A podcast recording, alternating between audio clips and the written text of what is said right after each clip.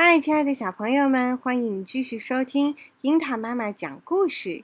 我们今天要给大家带来的故事是《复活节岛为什么有众多巨人石像》。远古的时候，在太平洋的甘比尔群岛和马克萨斯群岛之间是一片大陆，大陆上有一个强大的国家。他的国王敬奉天神乌奥凯，请天神保佑他的国家年年风调雨顺、五谷丰登、国泰民安。生活太安逸了，有些人就开始胡作非为起来。他们吃喝嫖赌、寻衅滋事、偷盗抢劫，甚至杀人放火。贤明的国王感到不安，曾多次教训、惩治。这些堕落的家伙，但他们屡教不改。又到了一年一度的秋收时节，人们按照惯例把最好的谷物奉献给乌奥凯大神，感谢他的保佑。可是那帮游手好闲、作恶多端的家伙却把这看作是恶作剧的机会，他们在谷物里狠狠地掺进沙子，甚至把石头。当做粮食装进袋子里，奉献到祭坛上。他们还把人们精心挑选的谷物泼上脏水，拉上屎尿，弄得祭坛臭气熏天，贡品根本无法享用。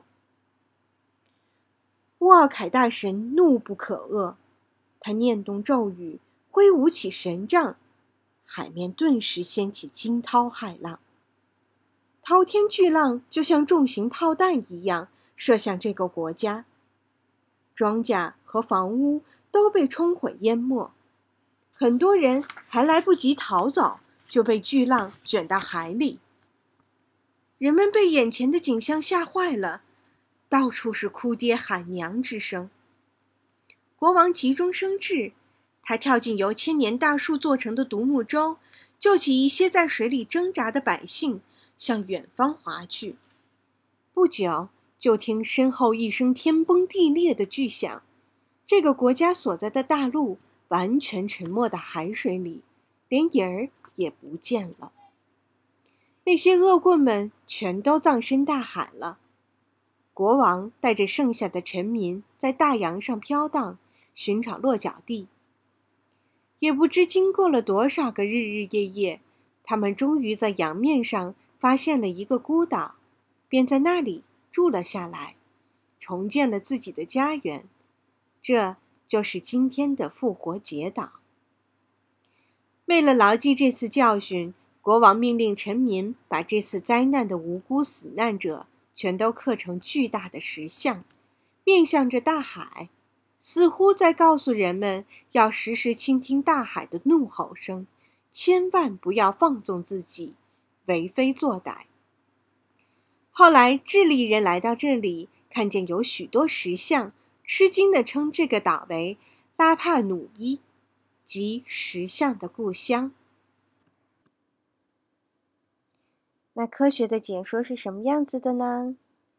据说，在比波浩渺的东南太平洋上，有一座呈三角形的火山岛，它不仅远离大陆，而且与周围的岛屿也相距甚远。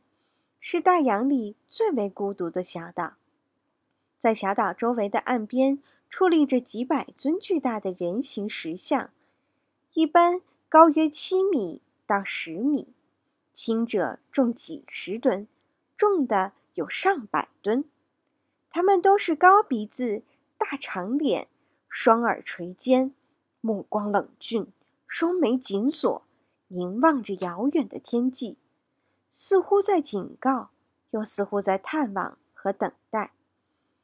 据考察，这些已完工和未完工的石像共有九百多尊。一七七二年，荷兰一支远洋探险船队在复活节那天首次登上此岛，于是便将此岛命名为复活节岛。现今，复活节岛归属于智利。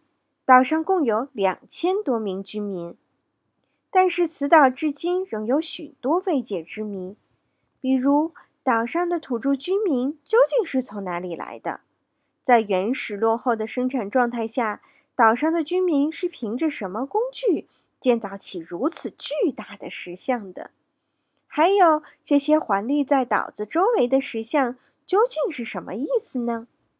也有人猜想说，它会不会是外星人干的？那么，亲爱的小朋友们，你觉得这个石像是怎么来的呢？发动你的想象力，开动你的小脑筋，来想一想吧。